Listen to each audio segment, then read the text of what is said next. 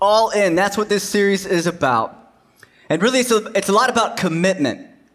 And how many of you know that we love commitment?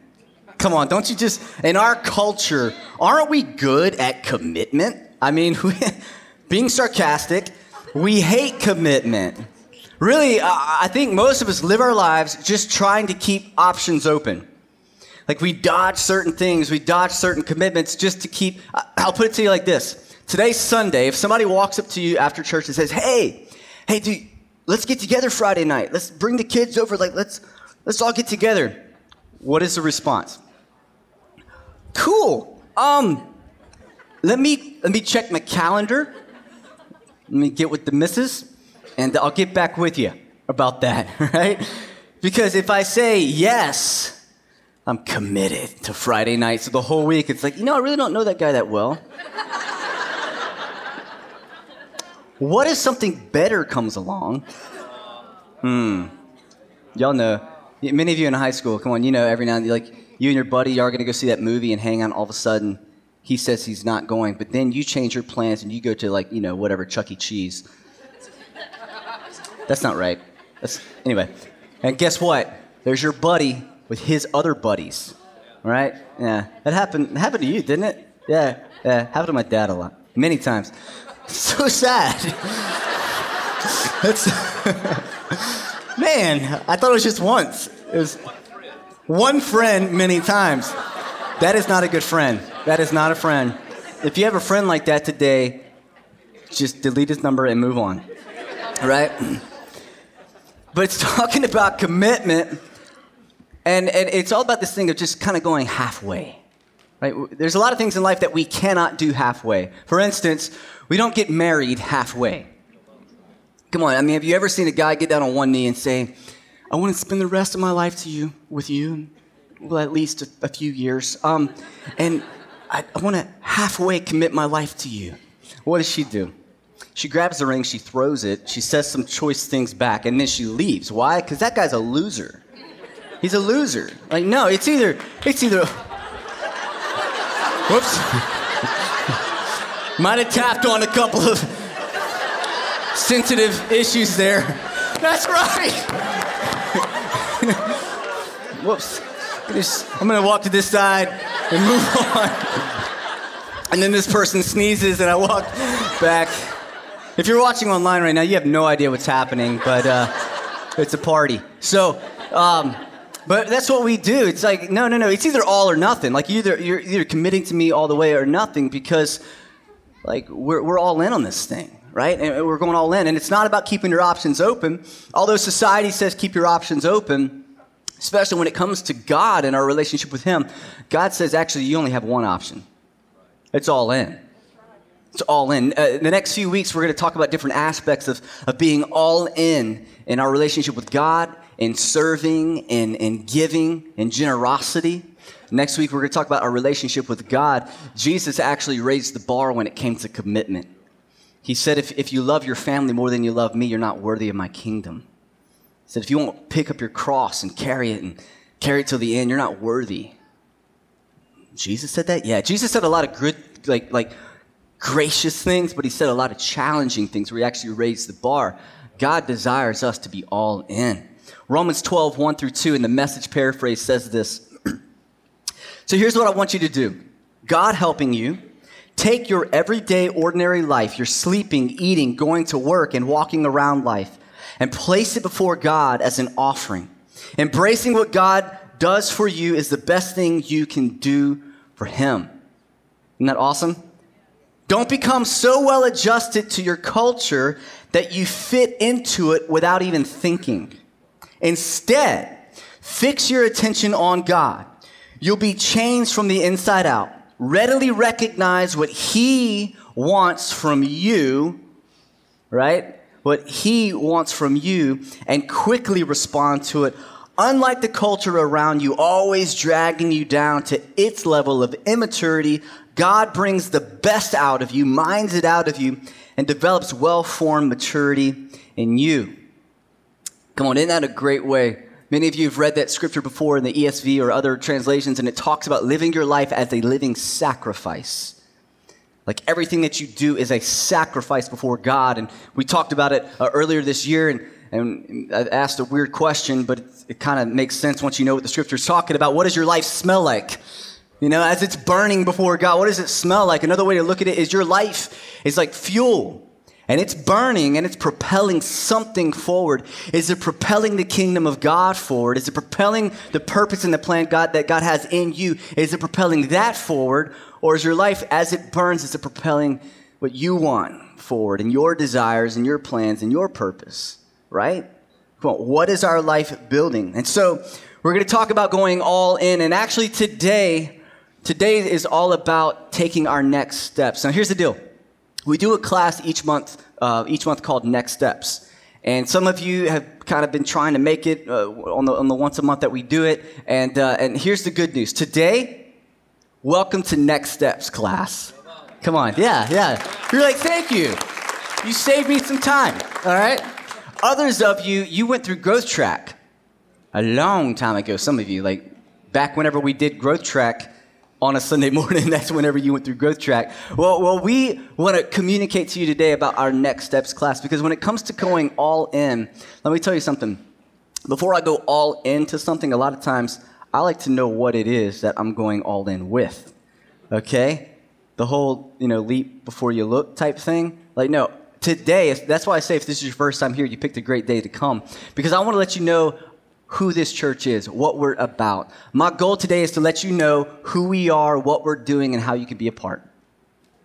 And many of you, again, it's the first time, it's going to kind of be like, okay, some of you have been around here for quite a while. And can I just skip to the end? My goal is that every single one of you would take your next step. We all have a next step. For some of you, it's to be on a team. For some of you, it's to commit to being in a small group or maybe being baptized. Some of you have raised your hand, you've committed your life to God, but you've never followed through in obedience and being baptized. Every single one of us have a next step, and my goal is that you would take that next step and commit to that today. So with all that being said, right now I want to share with you who we are, who is NC, who we are. This is our history, all right? This is who we are. The church started really in the 1970s and sort of moved to O'Neill Road, right here where we're at, in 1980. And building 2 behind us was the original building that was built. And actually, we've got some people that worked. We got some pictures of some people that worked and put the plumbing in the ground back there. I know Mr. Ken and Mr. David. I mean, Tim's, the Kleckners, the Allistons, come on, like some of the founding families, like pillars, you know? Like, I mean, let me tell you something. Whenever you helped build Building 2, you've been around a long time, you know? But that's whenever that building was built, and Pastor Joe Rowe was the pastor at that time. And in 1989 is whenever our family moved here. My dad, his name is Van De Cody. He was the pastor from 1989 all the way up till this past year. And what this is how bustling the church was in 1989. It was just things were going well. About 25, 35 people and about $100,000 in debt. So things were looking up, right? Just one of those churches where you walk into, you're like, I want to spend my life here, you know? Not so much. Things were kind of, struggling. But man, we began to build and God began to be faithful. There's a lot of struggles, but God was faithful, and the church began to grow. And actually, in 2003, we opened up our Wiggins location. It's about 30 minutes north of here, right on Highway 49. And so we opened up Wiggins. We had some people that were traveling down here for many years, coming to church here. And then in 2014, skip forward, we opened up our Long Beach location. So we're one church, 3 locations. And God's been good. He's been faithful. We have, around 1,800 people each week that attend all 3 locations, which is phenomenal. A lot of people watching online, too, which is another whole audience, right? Online audience. But we're 3 locations, acres, and just millions of dollars worth of property and buildings, and all debt-free. And that's huge. That's awesome. And by the way, that comes through faithful people, giving consistently. We've never had like somebody come and plop down $1 million. You know what I'm talking about? That's not been the case. It's faithful people like you and me who just continue to sow into the kingdom of God. And so here we are, 2018. We're still in 2018. Been talking about 2019 a lot, so I'm already kind of like, it's still 2018. And that's kind of our history. But our staff, this is what our staff looks like. So we have 6 staff pastors, and all of us are a part of the teaching team here. By the way, don't you love the teaching team at Northwood Church? Come on. It's awesome. Being able to rotate, actually also me being out, with the vacation, but also the thing that we had to go through in California, being able to rely on the phenomenal team that we have here and not skip a beat. There's no favorite speakers, and there's no one better than another. It's man, I love it. It's a great team of people, our staff pastors, and so we got 6 guys. One thing that I do love about us 6 guys is that between us all, we've got 130 years of Northwood Church attendance, which I think is just really cool. I mean, that's awesome, okay? It's not like we all showed up yesterday, okay? We're brothers, man. We've got each other's backs, and that provides a lot of safety for us, honestly, as individuals, all right? Because guess what? We're people, all right? But to have people that iron sharpens iron, let me tell you something, all right? And so we sharpen each other, but that's our staff pastors. We also have another 19 full and part-time staff members that are part of really moving this church forward. Let me tell you something. No church is built on one man. Just because one person might have lead pastor or whatever, senior pastor title, does not mean that entire organization is built on that one person. Take a president of a company and remove just a couple of layers of leadership and see what happens to that company. It falls apart, right? So it's a team. One thing about our history and really our culture that I love is that we've never had a split. We never had a scandal. That doesn't exist here, okay? I'm sure some of you have experienced that. But we've never had a split. We never had a scandal. That's a testimony of good leadership and good people, right? And something that we're going to talk about in a second, which is unity. But I want to talk to you about our culture. Now, a culture is sort of like soil. All right, it's an environment, and this culture, like any other organization, any family, it has a culture, it has a feel, and what it is, it's sort of like the soil that you put a seed in, and if it's good soil, you put a seed in it, the seed sprouts, it grows, good things come out of it, right? Right now, my lawn, certain parts of it looks horrible. Why? The soil is rock hard, it's a lot of clay, it can barely grow anything. I got to do some work, okay? But the culture is bad. The soil is bad. It doesn't matter what I plant. It's not going to grow. So in the same sense, you can really have a church or even a family, but if the culture, the feel is not properly managed or it's not a good culture, it doesn't matter what you do, things aren't going to be able to grow in it. And so our culture is really built on our values. And I want to share quickly with you 5 of our values that really drive a lot of what we do. Number 1 is we have a value of excellence. Excellence. And this is how we put it. We relentlessly pursue excellence by maximizing the resources that God has given us. Now, quickly, excellence is not perfection, okay? If you're a perfectionist, you're borderline insane, okay? Borderline crazy, and at times you teeter on the line where you actually do go insane momentarily until you realize we're all messed up, we all got issues, we all don't always do everything exactly right. I'm not talking about perfectionism, I'm talking about excellence. Doing the best you can with what you got. You know that you cannot make a lot of money but yet have excellent finances? You can. You cannot have this giant house with all this brand new stuff, but you can have a clean house. Come on, you know what I'm talking about. So as a church, we value excellence, not perfection. The next thing is that one of our values is faithfulness, and this is how we say this. We are dedicated wholeheartedly to a lifestyle of consistent faithfulness. One of the things that I love is maybe, I grew up in the church, and so maybe it was a friend or whatever, a close friend that we went to youth together. We were in Straight Gate back in the day. Come on, how many Straight Gators we got up in the place today? Got a few of you out there, yeah. And so... Impact now. But anyway, that name still confuses some people. Straight Gate sounds scary. But anyway, some of these people that I grew up with, maybe a job takes them away or just take a break from God or, whatnot. And then it's like 10, 15 years later, and we reconnect, and guess what? They show up, and it's like we're still doing the same thing. We're still loving God, loving people, still serving people, being faithful. We're dedicated to that, being faithful with what God has given us, being faithful with the platform that he's given us. We're a faithful church. And so, come on, sometimes you gotta press through some seasons, but let's remain faithful. The next thing, and can I be honest, this is, to me personally, this is probably one of the most important ones for me, is unity. Unity. We passionately stand together as one while remaining uniquely diverse as individuals. We are not into uniformity here.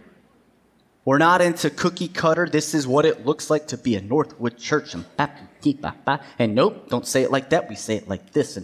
And you know what I'm saying? We're not into that. There's diversity. And that's actually what makes it beautiful. That's what makes it unique. We're all different people. We have different backgrounds. We're coming from different angles, but we can be united. We can be united. And let me tell you something. You can lack in a lot of things, but if you lack in unity, things begin to deteriorate. Think about your family. You can go through a lot of different seasons as a family, but as long as you got each other's backs, what you just feel like we're going to make it. Like we're going to press through this. But it's whenever that unity begins to become disunity, it starts breaking down. All of a sudden, you're not so sure. You're not so sure what the future holds. The Bible actually talks about how where there's unity, God commands the blessing. This past week in our prayer and worship night, Wednesday night, we prayed about unity, and I shared two unity killers. Number one is gossip. Gossip is a unity killer. Whether or not the person that you're talking about like ever figures it out or vice versa, like just the internal thing that happens, it splices people apart. It separates people. The way that we like to say it, if you're not a part of the problem or the solution, it's really none of your business, okay? If you have a part to play in it, and it might be a situation, it's good to be involved in it. It's good. You got to talk it out, right? Okay, we're not talking about like denying things and never discussing things. However, if you're not a part of the problem or the solution, just say, I'm not really sure about that. Might need to go talk to them about it, right? Gossip. Next thing is unforgiveness. Because at the end of the day, don't you know that we're all going to have opportunities to be offended, to be hurt. People are going to say the wrong thing at the wrong time or whatever the case is. But it's so important that we forgive. Y'all with me on that? Come on, let me tell you, if we talk well about one another and there's this good heart in how we speak about people, and also if we forgive quickly, I believe that we can maintain unity. Not uniformity, but we can be united. Come on, y'all with me on that? Good. Most of you. The next thing is radical. Now this word, some people are like, radical, I don't want to be radical. What are we in the 80s or 90s? When was radical? It was the 80s, wasn't it? I don't know. Anyway, it's actually a real word, okay? And this is how we define it. We unapologetically progress in our methods and approach to how we do church in order to reach people. Guys, look, the method of how we do everything in life consistently changes. Okay, the fact that you have a phone that connects to the internet right now, that method has drastically changed in the last 10 years. Drastically. But we have no problem with that method. Okay, but really the point is connectivity. All right, that's how people are trying to connect more and learn more and communicate better. And so we have this method. Look, in church, methods are going to change, y'all. It's going to change. A few years ago, we didn't have projectors putting lyrics on the wall. Why? Because they didn't exist. Now they do. And now it's easier. It's, you know what I'm saying? A method. Maybe it's a small group method. Maybe it's a service method. Methods change. But let me tell you what doesn't change is the good news of Jesus Christ. Never changes. It's consistent. 2,000 years, it's still the same thing. Jesus came, died on the cross for you. He loves you. His grace is sufficient for you. You follow him, right? I mean, the message never changes. The methods, y'all, they're a dime a dozen. Come on. Y'all know that. So be reminded of that as things change, and we're going to continue to move forward. The next thing is that we are a generational church. We are intentionally building and preparing for the success of future generations. And this isn't just something that we say, this is something that we're doing. In January, my dad passed the baton of lead pastor to myself. That's generational. That's generational. This church is not just a bunch of young people, not just a bunch of old people. It's a bunch of people of all ages. We got people that are 9 months old and 90 years old, okay? Like a spectrum. And I want to let you know this, that each of you have equal value. Listen, older people, you have so much value in this church. Don't think that because your hair turns gray, which mine's actually starting to turn gray, by the way.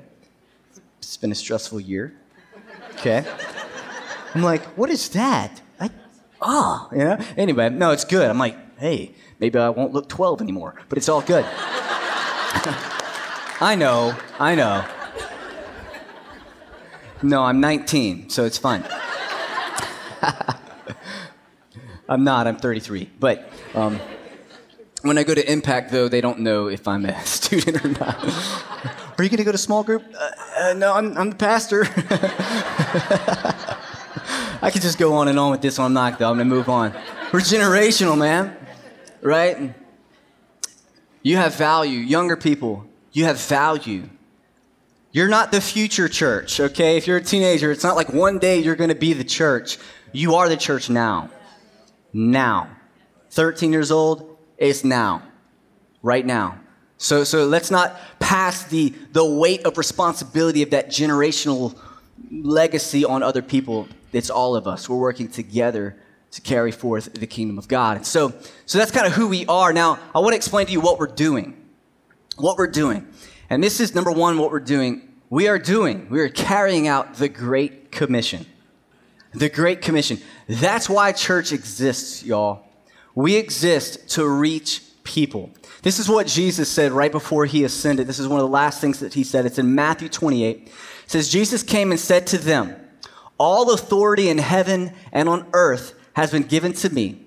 Go therefore and make disciples of all nations, baptizing them in the name of the Father and of the Son and of the Holy Spirit, teaching them to observe all that I have commanded you, and behold, I'm with you always to the end of the age. Now, there's a couple things here. Number one, Jesus told us what to do. He did not tell us exactly how to do it. He told us the message. He did not exactly give us the method. Okay? Back in the day, they used to stand on the side of a mountain. Now, if you go stand on the side of a mountain and begin to talk really loud, somebody calls the cops. Okay? Felt like that was funnier than some of you responded. It's fine. It's different. He said, go, but he said, look, I'm going to be with you, and I'm going to guide you. I'm going to guide you in all truth. I'm going to send the Holy Spirit. He's going to be with you.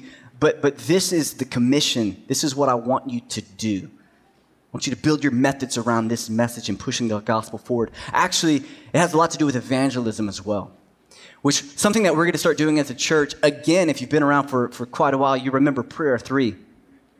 We're going to be relaunching something called My 3. And what this is, I shared with you at prayer this past week, but it's a card, and on the way out today, you're going to receive a card, and it's going to say My 3 on it. It's this card right here.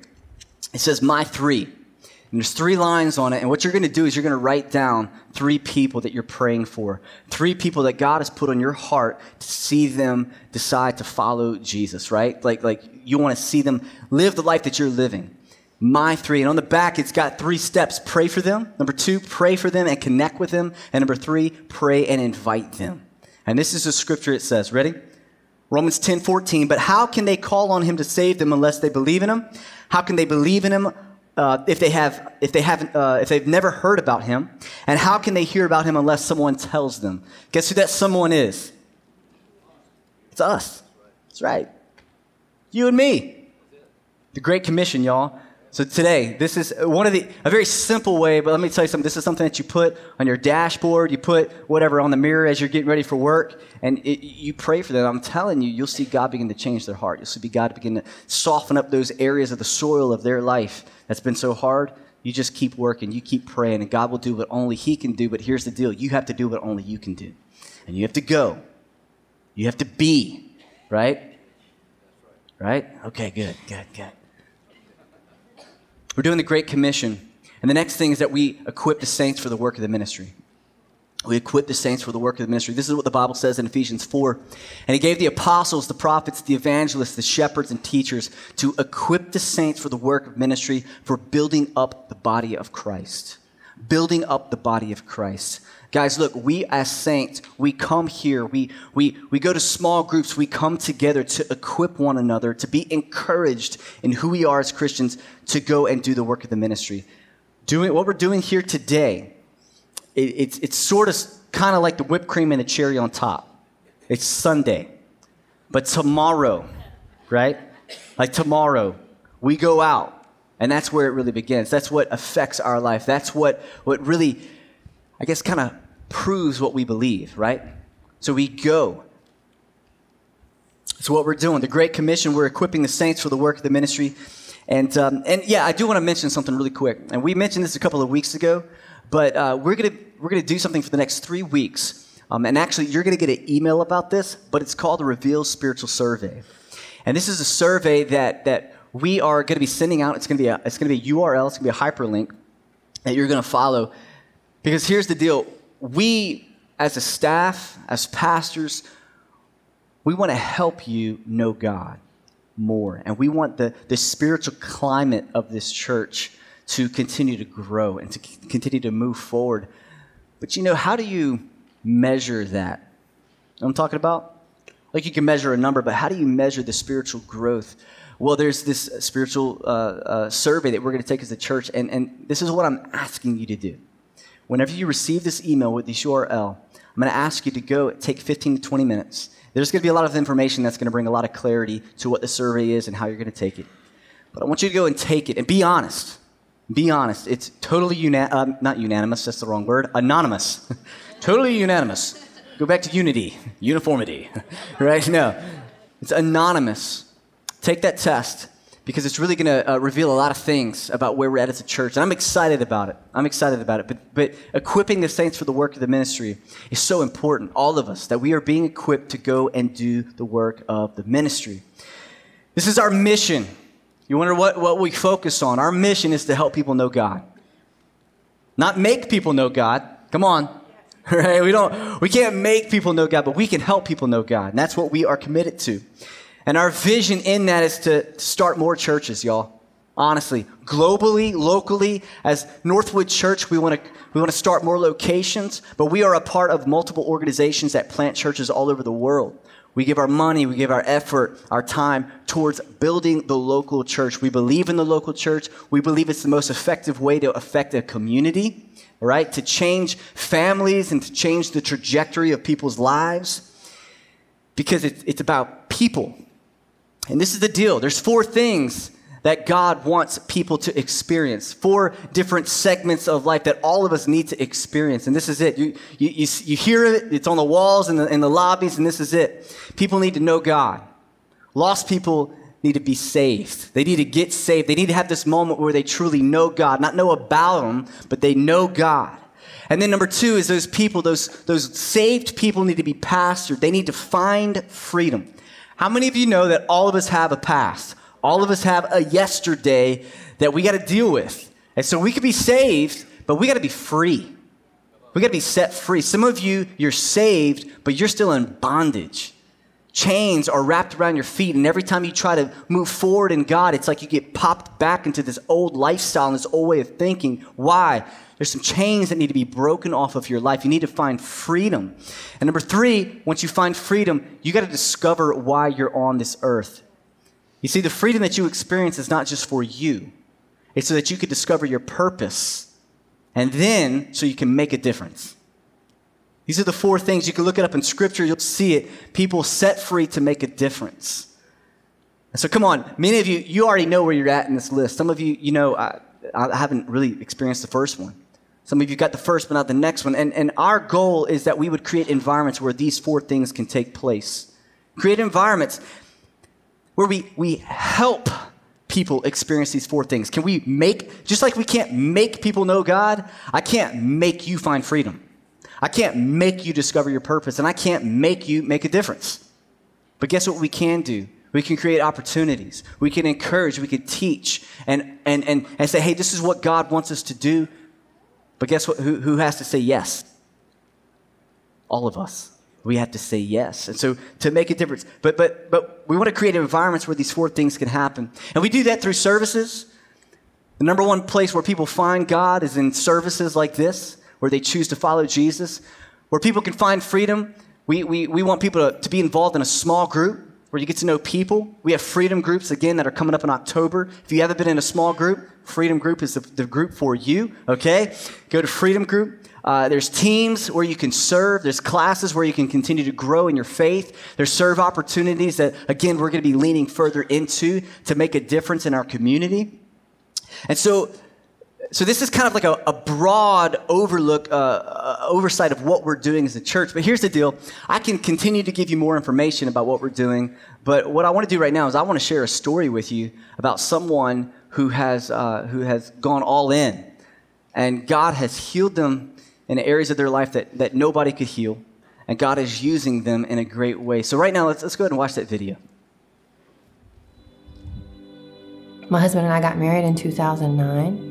And in 2010, we got pregnant with our first child.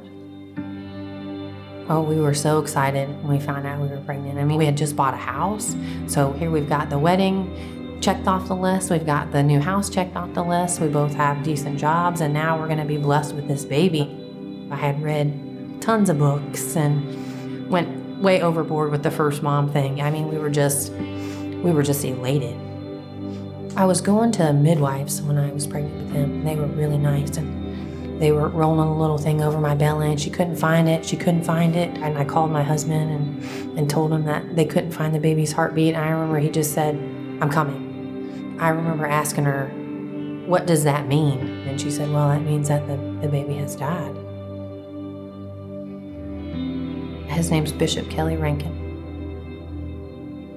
The room is all set up, the nursery is ready. You know, I mean, we're supposed to have this baby, you know, in just a couple of weeks. You know, I mean, what are we gonna do? In 2012, we started coming to Northwood. And there've been a couple Sundays where I thought, man, I think he must be talking to me. But that Sunday in particular, I was sitting in the church pew and Pastor Van was talking about pride. And the Holy Spirit just came over me that day. And I cried the entire service. I mean, ugly cried the entire service. And it was that day that God set me on a path of healing that I didn't even realize how significant that day was. Once God allowed me that day to feel that fire that I could be healed, it just started a spark in me that I wanted to know more. We joined Pastor Van's small group. I started reading my Bible a lot. Now I see myself as a very grateful leader in the nursery because I really feel like we're changing lives every Sunday that we meet. Their fire is starting that day for somebody. I'll always be sad about losing my son and I'll never forget that loss, but I have been healed from the unhealthy things that were burdening me. So if you've experienced that type of loss, I would tell you that God comforts those who grieve.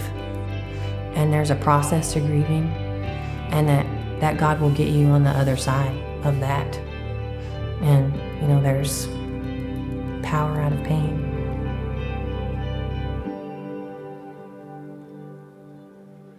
Come on. Come on.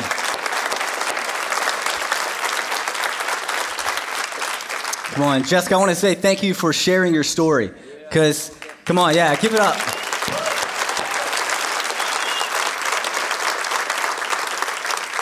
And that's the short version. There's a longer version, much longer version that we're going to be showing. But you know, it's good. God restores people's lives. This is what we're doing, y'all. You know, there's a lot of Jessicas out there.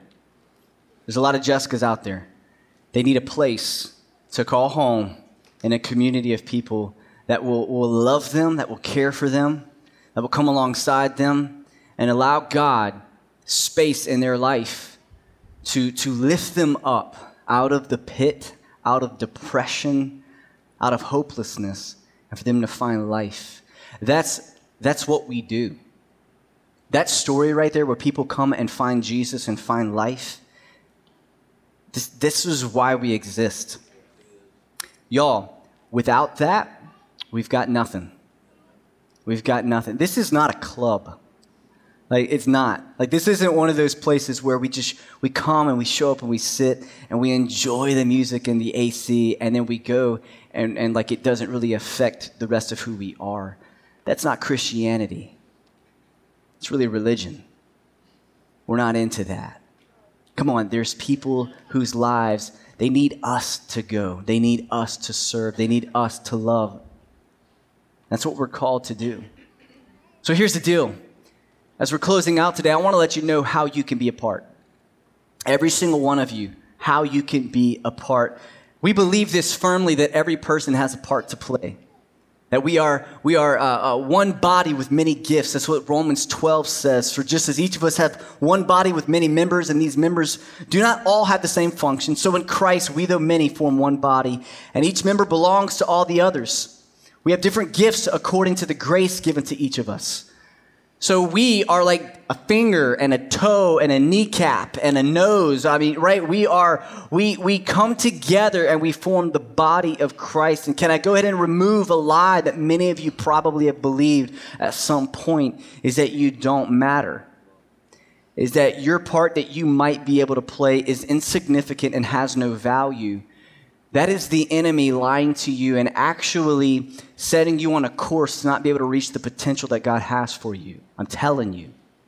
Some of you, it's a lie that you can't, that other people can, but you just don't have the it factor. That's a lie. That's deception.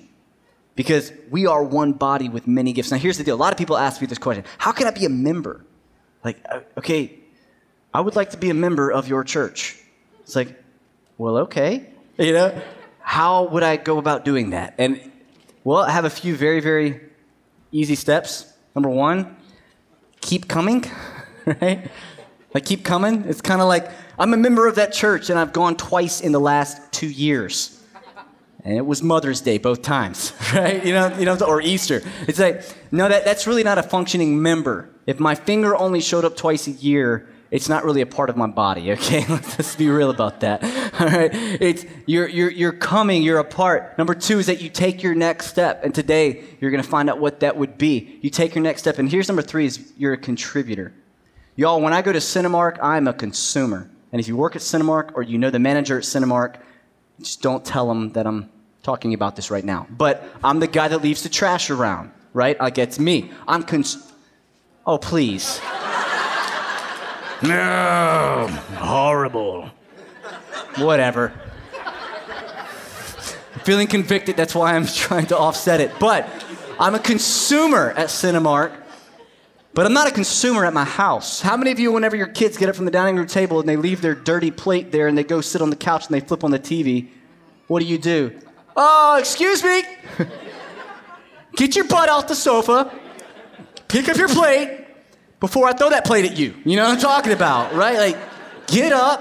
Like, I'd raise you better than that, right? Like, that's consumeristic. However, in the church, we leave our coffee cup on the floor, and we just walk out, man. Somebody else is going to do it. Like, they should really clean those carpets more. Like, somebody should really empty that trash. Like, I don't know. Like, it smells funny. Like, they should. You know who they is? All of us here, like we are they, all right? So, yeah. We're contributors, not consumers. We serve, we're not always served, right? And we understand that when it comes to our nation. We understand it when it comes to our family. We have got to maintain that same understanding when it comes to the church. That we are contributing. Membership we really look at as ownership and responsibility. Members contribute rather than consume. Members invest their time, their resources, their abilities. They invest who they are into the kingdom. They do. And so today, the question that all of you should be asking is this: what's my next step? What's my next step? And so today, we're going to put the cookies on the bottom shelf. You know what I'm talking about? Like, they're not up high where you're like, I don't know. Like, today, it's on the bottom shelf open it up, and take 3 or 4 cookies, okay? Like do it, all right? This is your next step. For some of you, your first next step is to choose to follow Jesus. And I don't say that lightly. We talk about helping people know God. We talk about people lost people getting saved and knowing God. Let me tell you something. A lot of things in life don't really fully make sense until you surrender your life to Jesus. Some things do to a certain extent, but whenever you see your life and your existence through the lens of Jesus, everything that you do changes. Your purpose changes. Because without it, it's a few years on this earth and then death. But whenever you know God, your creator, the one that has put potential and purpose in your life, there's such value that is added to who you are, both in this life, but let me tell you something, more importantly, in the next. Because if you die separate from God, not knowing him, not calling him Lord and Savior, the Bible says that there's a place called hell that's reserved for those people who choose to not follow Jesus. But for those who bow their hearts and bow their lives to Jesus in this life, there's an eternal life in complete unity with the Father. And that's really our heart as a church, is that each and every single one of you would first take that step to follow him. Now, here's the deal. A lot of us, when we talk about Jesus, we talk about knowing him. We talk about him as Savior. He's our Savior. But the Bible says that yes, he's our Savior. We believe that in our heart, God raised him from the dead. But we have to confess with our mouth and also with our life that he is Lord.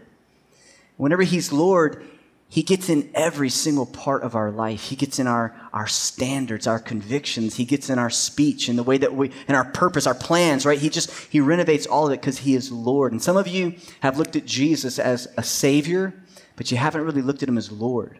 He doesn't affect your Monday through Saturday. He affects your Sunday from 9:30 to 10:45. But it's time today that he would affect the rest of who you are. So I want to give you that opportunity. And it's very, very simple. I want you all to bow your heads and close your eyes and just allow God to examine your heart right now. If you don't know him, if you're far from him, just say, God, right now I surrender my heart to you. God, I know that this is me, that I don't know you. God, I don't really have a close relationship with you. And right now, God, I surrender all that I am before you. Lord, would you take my life? Would you take my heart? Would you use it for your glory? God, I trust you with all that I am. I give you my successes and my failures, the good and the bad, and all my unrighteousness and all of those things. And God, right now, I clothe myself, as your Bible, as it says, I clothe myself with your righteousness, not my own. My own is filthy rags. They're useless. But right now, I surrender my heart. I surrender my life. And I thank you. God, I thank you for sending Jesus for me. You're worthy of praise. You're worthy of my life. And I surrender all that I am to you right now. I want to pray for each and every one of you who just said that prayer, who just agreed with that. Lord, I pray that each person in this room who right now surrendered their life to you, God, they recommitted themselves to you in a fresh way as Lord and Savior. God, I'm asking that you would begin to produce fruit in their life. God, as they are a seed, that they would be planted in good soil, in good culture.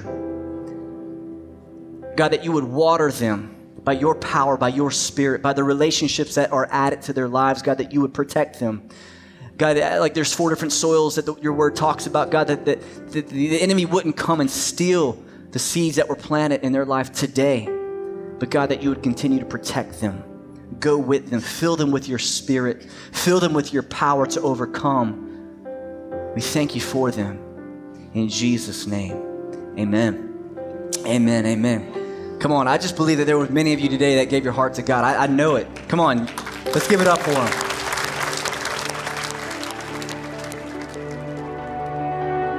If you just made that decision, let me be the first to say congratulations. The decision to follow Christ is just the beginning of your relationship with God, and we'd love to help you with your next few steps. We're one church in multiple locations. We have a campus in Gulfport, Wiggins, and in Long Beach, Mississippi. If you're in one of those areas, we'd love to see you at one of our live services. You can visit our website, northwood.tv, for service times and directions. If you'd like to give to this ministry, you can do that online as well. Just go to northwood.tv/give, or you can text the amount you'd like to give to 228-215-3421. Again, that's 228-215-3421. Standard data rates and text charges may apply. Thanks for joining us today. We'll see you next time.